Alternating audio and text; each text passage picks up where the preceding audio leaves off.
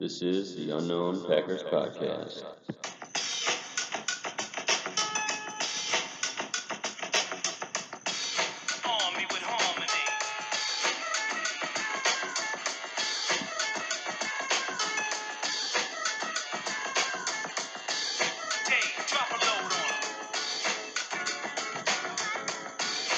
Packers fans, you are hanging with one half of the bearded duo. This is Jeremiah Wayman of the Unknown Packers podcast, hanging in the basement of the bungalow, and we are getting ready to sit back and relax and turn the page on tap. And as usual, on tap is uh, brought to you by Black Husky Brewing, and of course, we talk about on tap, talk about what I am drinking, what I'm imbibing with uh, at this moment, and compared to last week when I went with some whiskey, a little Michter's on the rocks, Michter's Old Fashioned. Um, this week I am rocking the Spruce 2 Double IPA from our very lovely sponsors, Black Husky Brewing. And it is phenomenal, as always, whether it's out of the tap, whether it's come from a uh, bomber. So, with that said, we are going to get into a little housekeeping, or should I say house cleaning, the uh, release of Jermaine Whitehead after that uh, lovely slap in the face. It's kind of funny, you know, get released for a slap in the face, maybe a little bit of slap in the face on Sunday against the Patriots. You know, at the time, whether or not that was a warranted uh, ejection call, I don't think it was. I think the announcers, uh, Collinsworth and Michaels, would have ag- would agreed with me. Um, I just didn't see it as that being that egregious. I guess I don't know, whatever. Um, but I think what the point is though is is uh, I don't think Gutekunst is really going to stand for any of this crap anymore. Trading Kaha, uh, trading Montgomery, now releasing Whitehead. Uh, I think he's really trying to you know keep the guys that he wants. Good good locker room guys. Obviously, Jermaine Whitehead w- did have a big part in that game. Um, the defense they were running kind of took the place of, I believe, they took out Oren Burks, and I think they kind of had that more of a, you know, six or that dime look with uh, more defensive backs, and Whitehead was in there, and that seemed to be when the, the defense kind of kicked into gear and was able to kind of confuse Tom Brady. Obviously, you know, no longer. So we'll probably, you know, see a little bit more of. I'm hoping for Raven Greene, honestly. Uh, I think, you know, what he's shown in his you know, preseason. Uh, he's got some bright spots. Also, uh, not to be uh, second fiddle, Geronimo Allison has been put on the uh, IR for uh, eight weeks, so he's got to be out for that minimum eight weeks. Uh, I'm cool with this actually. I think MVS has shown that he can he can play. Um, he's you know the speed, he's got the hands. I think you know showed twice And I can think two different reasons why he's uh, become such a trusted target of Aaron Rodgers. You know, that one down the sideline where he just le- leapt up and snatched it away and over everybody's head. And then also, obviously, his uh, breakaway pass down the middle just showed his speed and uh, quickness. And yeah, phenomenal player. Um, can't wait to see what he keeps doing and uh, surprising us with. We talked a little bit about, you know, the effect that Jermaine Whitehead had on that Patriots game. And leading into that game, if you listen to my podcast uh, last week, you know, I did say that I think the focus for me and probably the focus for the Packers defense should have been, or if it wasn't, I don't, I don't know what they're thinking, on Julian Edelman and uh, James White. And sure enough, you know, we saw it on the first drive, saw it throughout the game, was that offense, even without Rob Gronkowski, you know, kind of still working Josh Gordon into the offense. Chris Hogan is pretty much non existent anymore. You saw that, you know, they were able to get the ball to J- Edelman and James White in a multitude of ways, whether that was gadget plays, whether it was just running up the gut, you know, any way they wanted to, they were getting those guys the ball and it moved the chains, uh, picked up big chunks of yardage, and, you know, combined, you know, the two of them, 27 touches, 239 yards, and two touchdowns, uh, really almost three, I guess it could have been um, trying to trick double pass from Edelman to White, you know, got pretty close to the goal line there. You know, uh, it just, it's it was frustrating to see because I, I know part of the game I did see Jaire was on Edelman. Uh, I think he did a pretty good job, uh, of course, as he uh, as he did the week prior to against the Rams and Brandin Cooks. But a guy like Edelman, he's you know he's not going to break one loose. Uh, you know, only had six for seventy two, so that's nothing like mind boggling. You know, like I said, those those those catches and those yards were meaningful yards. Uh, usually, you know, picking up first downs on a third down play Um, you know, the pass, the 37 yard back to James White. You know, just both of them affecting the game uh, in a massive way. Um, and you know, I know Packers fans, we all were saying, well, you know, injuries this, injuries this, you know, going into that game, defense, offense, and even as the game uh, unfolded, you know, the injury bug uh, kind of struck us a couple times there. Versus on the other side of the field, uh, Patriots, like I said, without Rob Gronkowski, they're missing, a, I think, their starting guard. Um, you know, just no excuses on that end. along with that, we're going to switch over to the Packers offense, I guess. You know, again, nothing that I was super pumped about there. One thing I noticed, and I've noticed this before, is the um, you know in those third and short situations, fourth and short situations. It seems to me that, and it, it happened definitely late in the game there that you know whether it's the route tree, it's the play call, or you know Ro- if Rodgers is audibling into something else, you know we don't know that. I don't know that. Uh, I don't see that. But what I do see is that these routes um, on those you know third and short plays, they're going you know 10, 15 yards, 25 yards down the field, and nobody's really looking for the ball. So I don't do I, you know, there's really nobody cutting across. If there is, they're uh, pretty well covered. Um, so, you know, not trying to, uh, again, like I've said before, and I'll say it probably until he gets fired or moves on, is just scheming guys open. And, uh, you know, you want to talk about scheming guys open, you talk about getting the ball to James White and J- Julian Edelman, just like I mentioned. They're, uh, you know, somehow, some way you get them the ball. It just seems, and again, you know, to kind of compare that, I don't understand. And you're you're just going for going for it all I mean, I get it, you're down by two scores, but there's plenty of time on the clock. Um, you know, you can't move the ball if you can't pick up a first down. So, uh, you know, utmost importance, I think you take that four or five yards, get that first down, and you know, live to play another day, play another down. Um, so, you know, that's a frustrating thing. And again, I, I, think it's it's not a new thing. You know, previous games this year, years years prior. Uh, so it's just one of those other reoccurring kind of instances of whether it's bonehead play calling or, like I said, whether that's on on Rodgers' head. Another thing with, uh, especially late in the game, there down two scores after, you know, we do have the Aaron Jones fumble, um, but it just seemed like to me after that, uh, the offense just completely fell apart.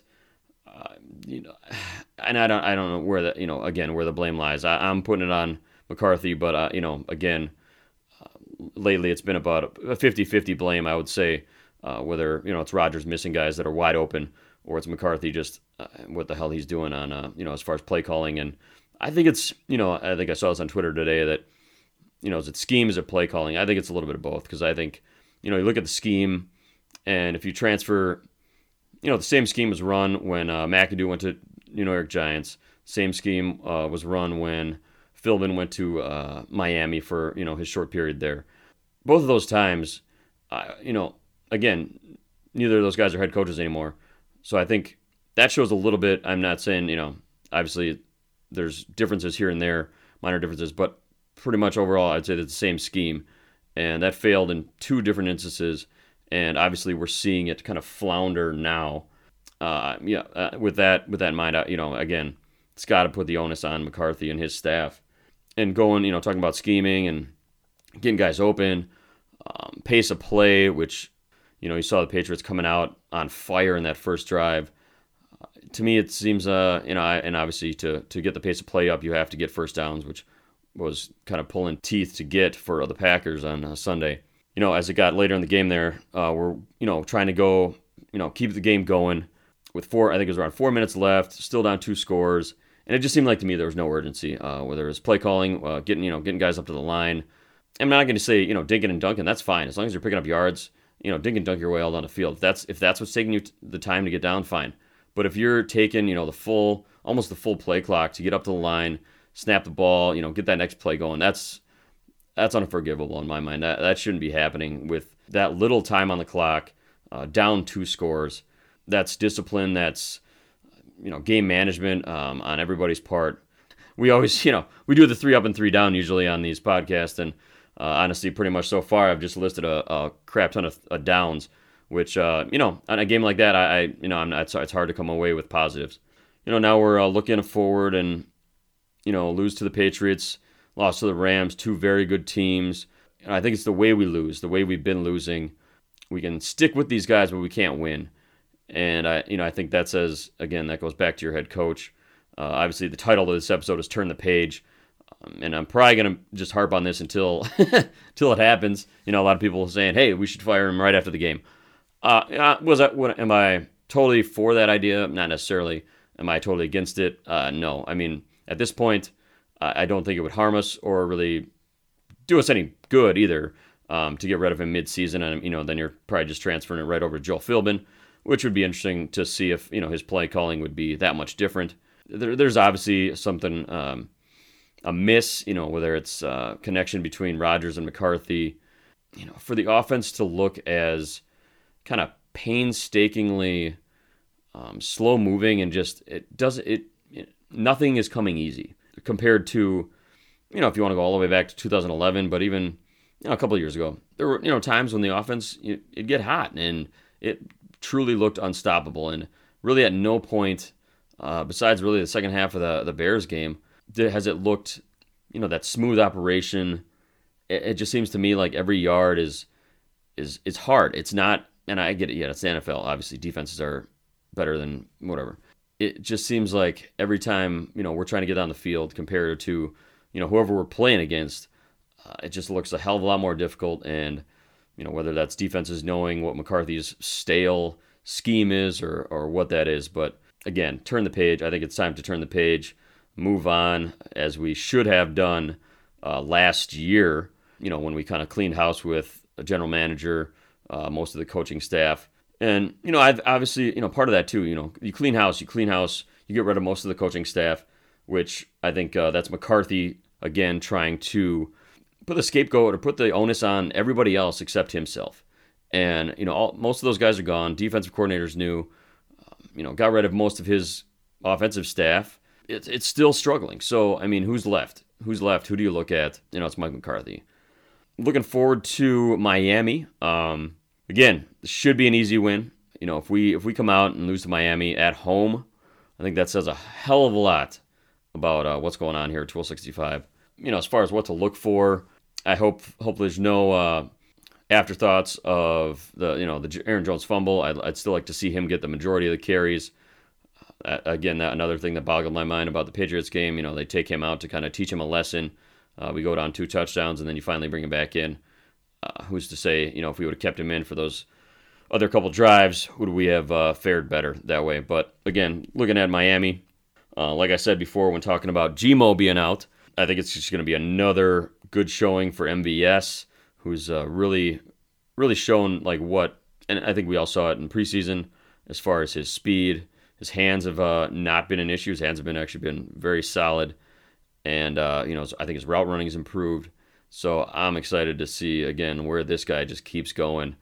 Um, Jimmy Graham was more of a focal point last week, so let's keep that going. Um, you know, the right side of the offensive line is going to be kind of scary. Obviously, Bulaga having some injuries on Sunday. Byron Bell did not have a good game. Anybody who listens to this podcast know that anytime I see Jason Spriggs on the field, I kind of crap my pants, um, as should everyone else in Packer Nation. So uh, hopefully Bulaga can come back and we don't have to see anything of Jason Spriggs. Looking at Miami's side, I'm not sure if uh, Osweiler's going to play this week or if they can get back to Tannehill. I know I saw just some weird, something weird going on with Tannehill's injury, so I'm assuming we'll see a little bit more Brock Osweiler. You know, passing game for them. So DeVante Parker, uh, Jakeem Grant has uh, kind of been their explosive, big play. I want to say Tyreek Hill type player. He's definitely not that uh, that caliber, but you know that type of player. Um, Parker had a had a pretty good game uh, last week or two weeks ago, I believe.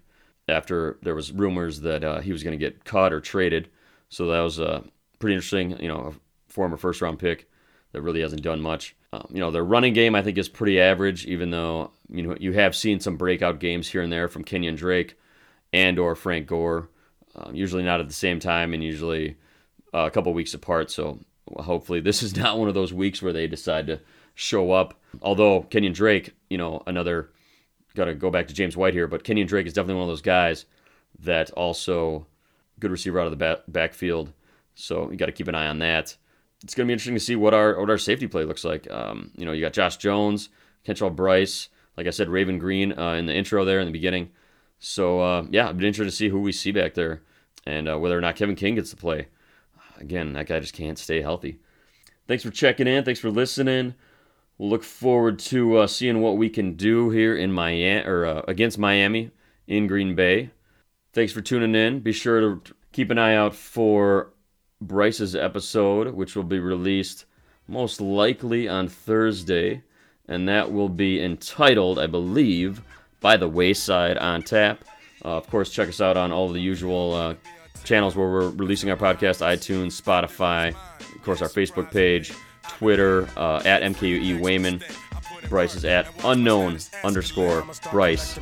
And then also, uh, of course, theunknownpackers.com where you can check out some blog posts and also uh, get some links to you know, listen to the podcast. Thanks again, all, for tuning in for the Unknown Packers podcast. This is Jeremiah Wayman.